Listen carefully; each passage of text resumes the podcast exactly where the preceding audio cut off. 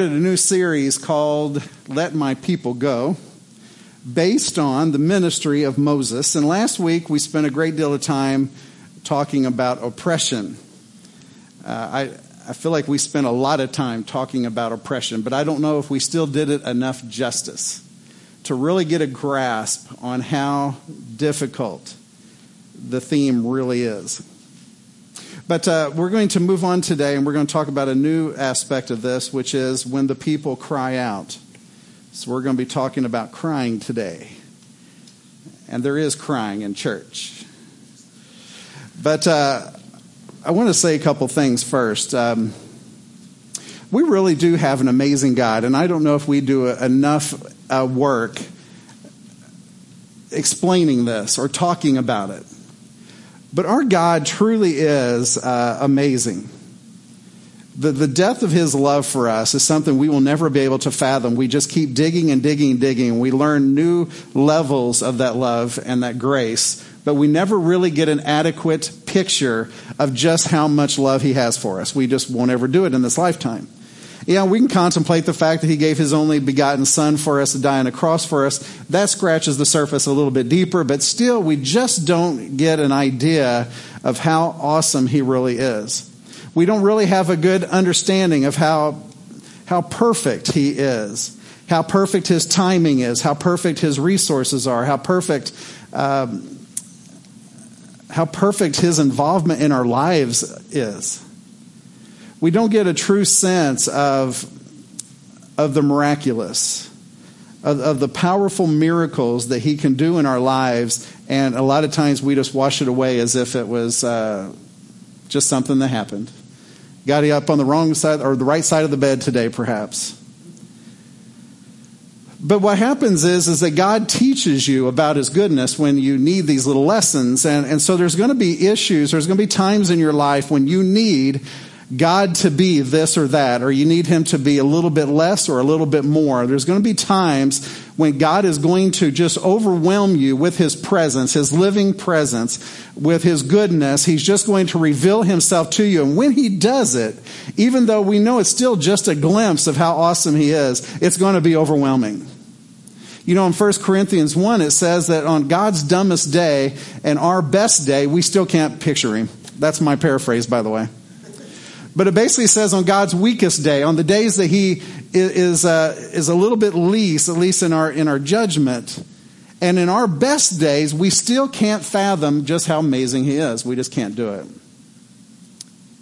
But but but here's one of the things, uh, and I know this sounds weird, but some of you may be able to relate to me. I enjoy. Um, I don't want to call it depression but I, w- I want to say I enjoy periods of intense sadness. Uh, periods of time when there's intense brokenness. I have enjoyed it. Isn't that crazy to say? And, and there have been times when I was so ill with sadness and so broken that I couldn't get out of bed on a particular day. I couldn't function. I couldn't go to work. I couldn't eat. I couldn't sleep. I couldn't do anything. I found no joy or pleasure in anything at all. And on those days, I've actually enjoyed it to some degree. How was that possible? Paul kind of talks about it sometimes that he rejoices in his suffering. How is that humanly possible that a person could actually enjoy being sad? Well, this is what I've discovered on my absolute worst days, my absolute worst days, those are times when God has been his absolute best in my life. On those days when I can't lift up my head, he comes right alongside of me and reveals himself to me, just shows himself, just touches me or, or blows on me, and something powerful happens where I get a, an, an impression that God is right there in my presence for me and nobody else, but for me right there. And in those moments, I have just, just sobbed because God is here with me. He is so amazing that He's right here with me today. And that only happens when I'm at my absolute worst moment. When I'm absolutely broken, that's when I experience it. I remember one day in particular after after the divorce. It had been a couple years, maybe three years after the divorce, and and it was a Saturday afternoon, and and I was laying in the bed. I had the kids were in the other room. I only had two room apartment. It was very tiny. I mean, you had to leave the room to change your mind. It was so tiny. But, but in that little apartment, I was laying on my bed and I was just absolutely broken. I couldn't function. And I cried harder than I think I've ever cried in my life, a desperation type cry. And it was so overwhelming to me, I could not function. And I remember Abigail coming around the corner and seeing me, and I was so embarrassed that she saw me like that. And she got up on the bed and, and lay there next to me and couldn't do anything, couldn't say anything, but she was just there. And I'm telling you, in that day, God was right there and He was like healing me and He was comforting me. And, and I kept thinking, God, why are you here? You have so many more important things to do. There's so many people in worse shape than me. And it was like God kept saying, shut up. Just, just, just let me be here a moment. And, and so, you know, I think, you know, I, I hated going through that really sad and broken time. But if I hadn't gone through that, I wouldn't have experienced that particular level of depth of God's living presence for me. And here's, here's the, the secret He doesn't do it just for me, He does it for absolutely every one of you who have ever gone through something tragic like that when I got through the divorce, I, have had people say, Oh, you're going back into ministry. Are you going to have a different attitude about divorce now that you've been through it? And I said, Yes, I'm going to be more strict on it. I'm going to be harder on it. Because I know firsthand how painful and how overwhelmingly disgusting it is to go through that, how, how just absolute worthless a person can feel going through that, rejected and wounded and. Um, it is truly the worst thing I've ever experienced in my life. And there's probably other grievances that are worse than that.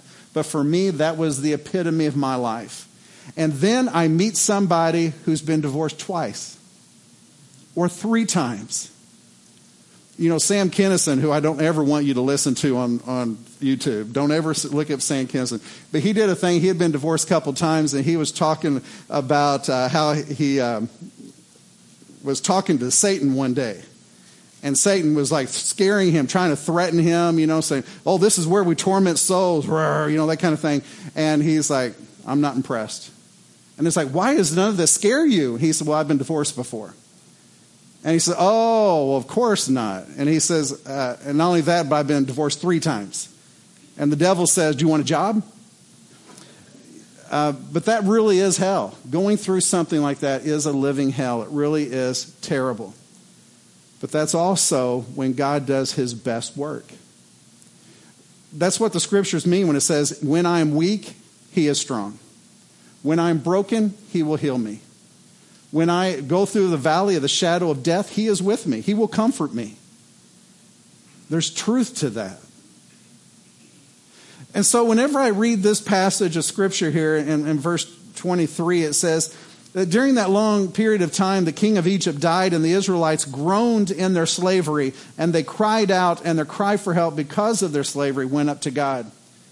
I kind of feel like, to some little degree, and I don't ever want to say, oh, I know what they're going through, because I don't. But I can, I can take what I know of utter depression and desperation and brokenness, and I can transfer some of it in here and say, wow, they must have really been going through a difficult time. But we don't want to miss something. It starts by saying that during that long period, the king of Egypt died. That long period of time. This is, you know, when you look at headstones and you'll see a date and a date with a dash in between. This is that dash. This is between the time that the oppression started and began to intensify to the time that God is starting to hear the cries of his people and he's starting to make up his mind now's the time to act. In that time frame, there was a long period of time. There were many years that passed We go back to the beginning of chapter 2 and we find that there was a, uh, from the house of Levi, there was a woman who became pregnant. And so for nine months she carried this pregnancy. Now remember, part of the heavy oppression was the, uh, the killing of baby boys. This onslaught against the, the newborns and the unborns of that world at that time. Uh, it would truly be a miracle for a child to be born and, and for a boy to live beyond that particular aspect of oppression. Now, I was thinking about this. When, when Pharaoh passed the edict to have all baby boys born, he did that because of the population. He wanted to control this, this increasing population of the Israelis. But, but here's what's funny. If you go back to Genesis chapter 3, uh, you don't have to pay extra for this, but it's important. Uh, actually, it's in Genesis chapter 1. This is what God said to Adam and Eve once He created them. He said, um, Be fruitful and increase in number. This was a, a, a, blessing that God spoke upon the first two people in the world. He said, Now go forth and multiply. Go forth and do whatever it takes to multiply, to keep increasing, because I want as many people in my presence and in my kingdom as absolute possible. I want you to go out and just create as many children as you can. And so, with that as, a, as a, an undercurrent, uh, Pharaoh comes along and he says, I want you to squelch that. I don't want God blessing you numerically. I don't want him provide, providing more children through your lineage. And so, I want all baby boys to be killed. And the first, the first edict went out, and the midwives just couldn't do it because it was so brutal. And so he had to come back and pass a second edict. No, you don't understand. I want them thrown into the Nile River. Every baby born, baby boy born. So, with that as a filter by which young couples would say, okay, should we have children or not? Uh, well, here's the, here's the thought. I just lost my train of See, if I had my notes, I would have it right there. But uh, here's the thought I had. Not only was there a great fear that if we produce children, it might be a boy. But there was a great fear that we can't even be intimate together. Because if we're intimate, we might already cross that threshold. And we might find ourselves in a period of stress for nine months, worrying if this is a boy or a girl, what's going to happen. And, and then once that child's born, then there's the, the stress of, all right, how are we going to hide this if it is a boy? If it's a girl, we're okay. But if it's a boy, how are we going to hide this? So this not only affected the mentality and, and the procreation of people, but this affected the intimacy between every couple. We can't afford to get pregnant. But with that as the paradigm going on in the world, God still showed up and he worked a miracle and he gave a baby boy into this Levite woman. And, and when the baby was born and she saw that it was a son, and she was going through that, that whole mindset of should we hide it? What should we do? Should we give it away? Should we, should we turn it over to Pharaoh? It says that she saw that this was a unique child. This was a good kid. And so she decided to put it in the Longaberger basket, put it in the river, and ship it down the stream, right? So we know that.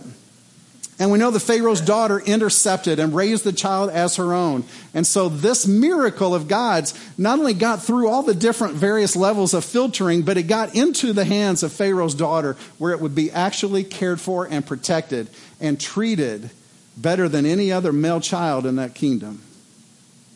That's a miracle. God did this for that family.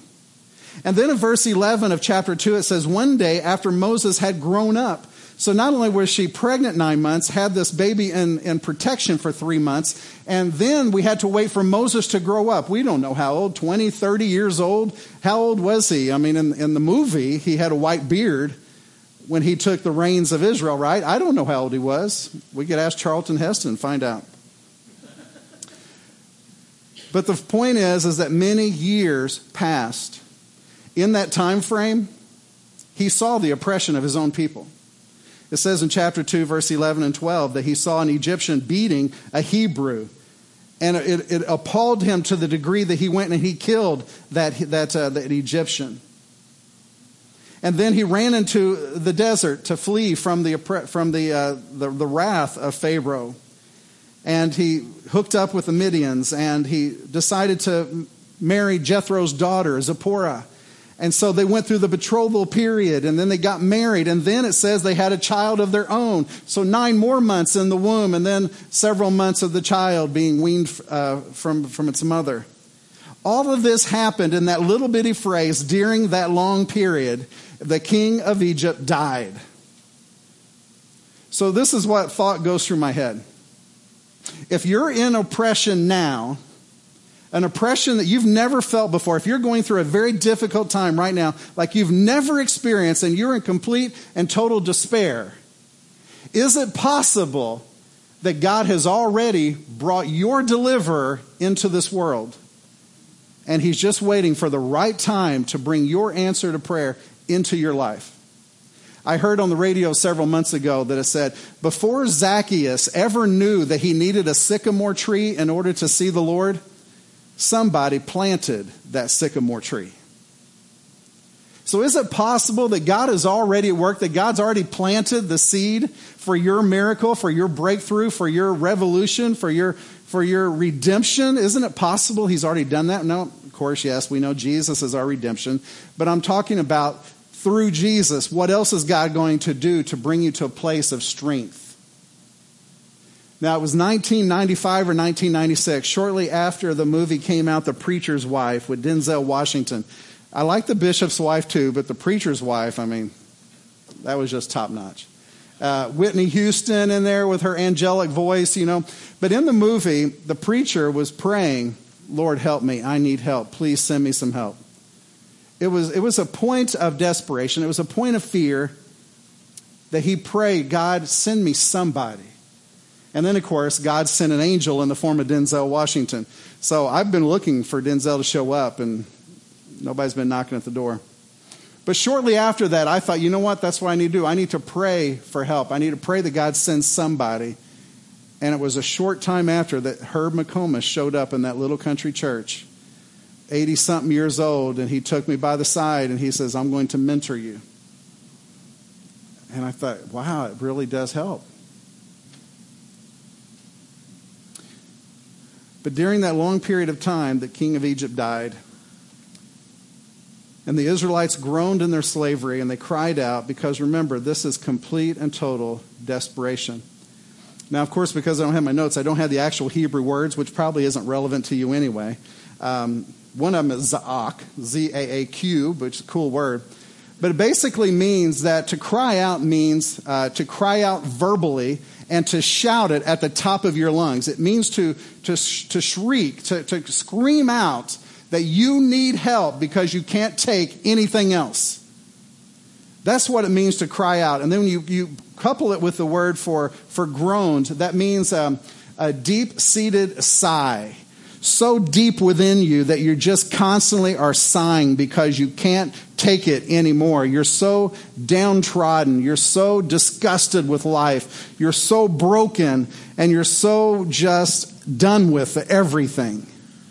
And, and with that groaning in your spirit and then this, this verbal crying out and screaming out for help, that is the condition that the Israelites were in. Now, here's the unique part of this this was not one one Hebrew that felt this way.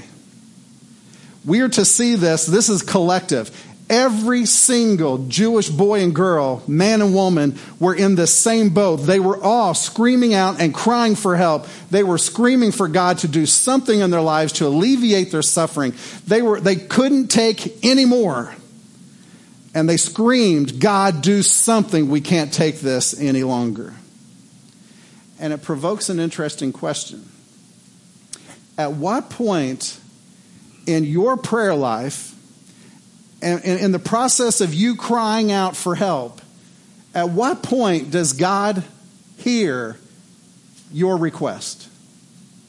Now we know God is omnipresent. He's omniscient. He's there everywhere all at once. He knows your heart. He knows what motivates you. He knows your breaking point. He knows everything there is to know. He's there with you at all times. Of course, He hears your groans. But what does it take for Him to actually hear your groans and hear your cries for help and to know you're at your breaking point? It's when we get to the point where we can't take it enough and we just start screaming for help. Now, I don't know if any of you can relate to that kind of stuff. We're a very uh, intimate people. We're a very personal people, very private people. It's not unusual for us to cry in a movie like The Notebook or, or in Brian's song. Now, don't judge me for that. Brian's song is the greatest movie ever made. When Brian Piccolo died, I cried, all right? I cried. And I hid my eyes because I didn't want anybody to see it. That's one thing about crying. But uh, there's so many different levels of crying and so many different levels of tears. I actually heard a guy in eastern Kentucky, you know, Herb, or not Herb, uh, yeah, his name was Herbert uh, also, but uh, he said he was a horse trainer, and he says, I, I weep on the inside. Well, he, he hasn't been to the point of crying out for help yet. He hasn't hit the point of desperation yet. Because whenever you hit the point of desperation, you don't no longer try to hide your tears. You don't try to hide your weakness. You don't try to hide your brokenness. You don't care who sees. You don't care who witnesses. You're just going to scream because you can't take it anymore. And I don't know if any of you have ever been there before. I've seen it in some people. But that is what it took to get God to move. He wasn't going to move when they started shedding tears. He wasn't going to move when they started, uh, you know, getting the quiver chin. He wasn't going to move whenever they ran out of tears and they just started uh, dry crying. He moved when they hit the point of desperation and complete and total brokenness. And it says that God heard their groaning and he remembered his covenant. Now, we need to talk about this for a second because this does not imply that God, you know, has a short term memory. God did not forget that he had made a covenant with Abraham, Isaac, and Jacob. He did not forget that. But what it means is, is that he put it on the back burner and they were just going through life. And when they hit the point of, of spiritual timing and chronological timing and the timing of their brokenness, when his sovereignty dictated that now's the time, he reached over and he grabbed a hold of that covenant and he said, Now's the time to bring it to fruition. Remember in Genesis 15, he said, You're going to, he said this to Abraham, your people are going to go to Egypt. They're going to suffer for 400 years at the oppression of, of slavery. But after that 400 years, you're going to leave and you're going to come back to the promised land. God knew this was going to happen. It's just saying that He didn't forget, but now was the time to enact. It was time to bring it to fruition. But then we find a verse that I find very interesting. God looked on the Israelites and was concerned about them. Why was God concerned about his people. He's God. He knows the duration of their suffering.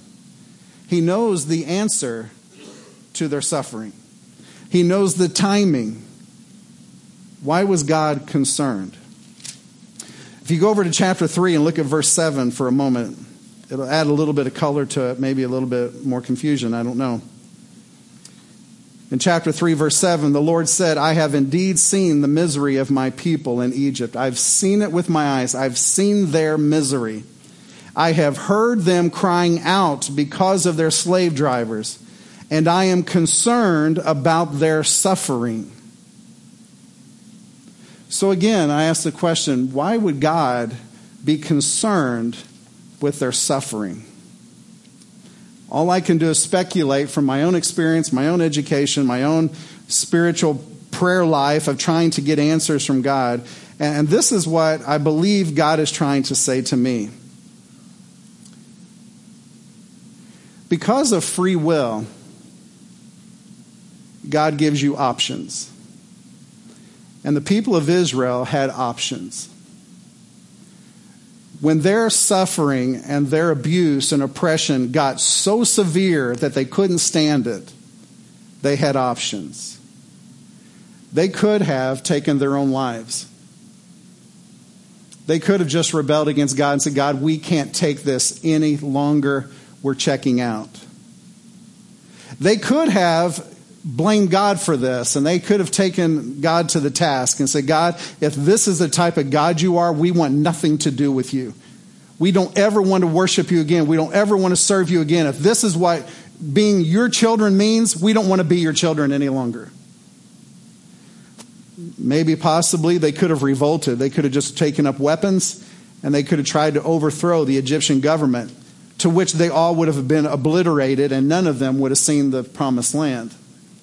They had options. But what it says is that God was concerned about their suffering.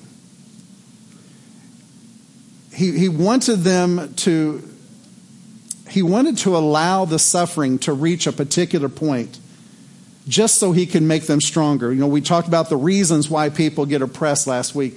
He, he just wanted to experience enough to where they could learn to love him deeper and learn to appreciate his, his presence in their lives. He, he just wanted them to experience uh, grace at the hands of the enemy's oppression. He wanted to show them that he would never leave them nor forsake them. There were things he needed to teach them. And then there's the element we just really don't know what was going on. But the fact is, God had already planted the seed of their redemption in the life of Moses. Moses was already going through the seminary training and preparing himself to take the reins of leadership, to confront Pharaoh, and to take his people out of that bondage. You know, I don't know why you have to suffer like you do. And I don't know why some people seem to have to suffer more than others. It just doesn't seem fair. But we trust God that in His sovereignty and in His providence, He, he, in His providence, He knows what He's doing. Our job is not to compare ourselves to others, but just to trust God that He knows what He's doing and that there's a purpose behind it. But one thing I've learned is this is that we can learn to to experience God differently in positive ways whenever we can't take another day, another moment.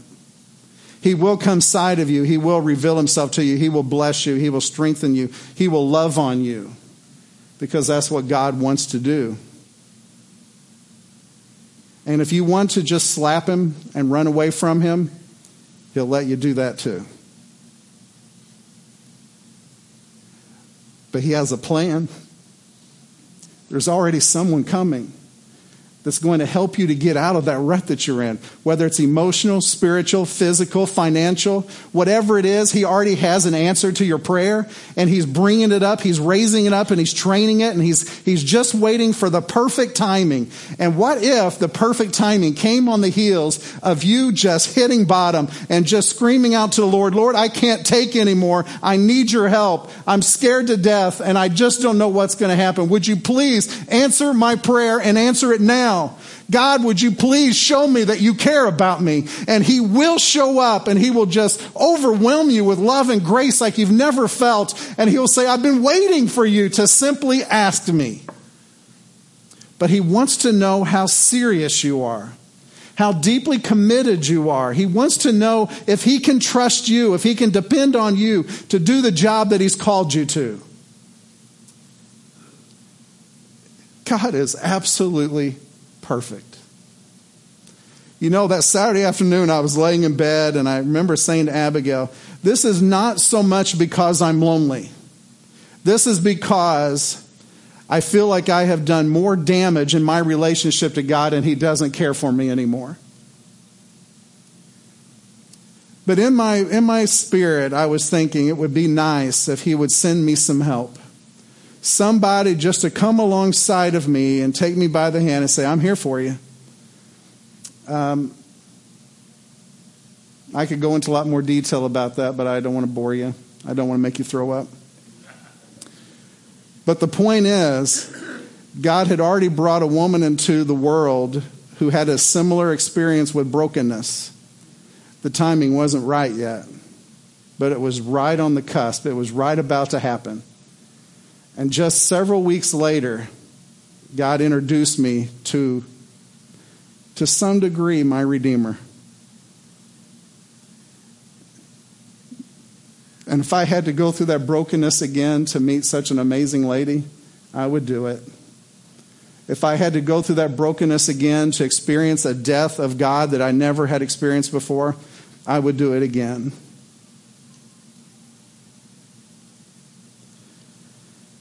Let's pray. Gracious Father, we come to you with complete and total honesty and transparency. Lord, here are the areas that we're broken. Here is the degree to which we are in desperation mode. We give you our wounds, our hurts, our pains, we lay them at your feet. Our concerns, our fears, our worries about the future, we lay them at your feet. And we just cry out to you, Lord, please help us. Please help us. We can't take any more.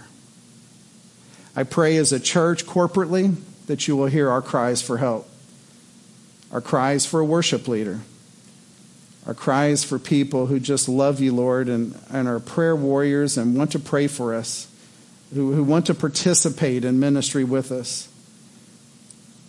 I pray individually that you'll provide for us, Lord, in unique and powerful ways.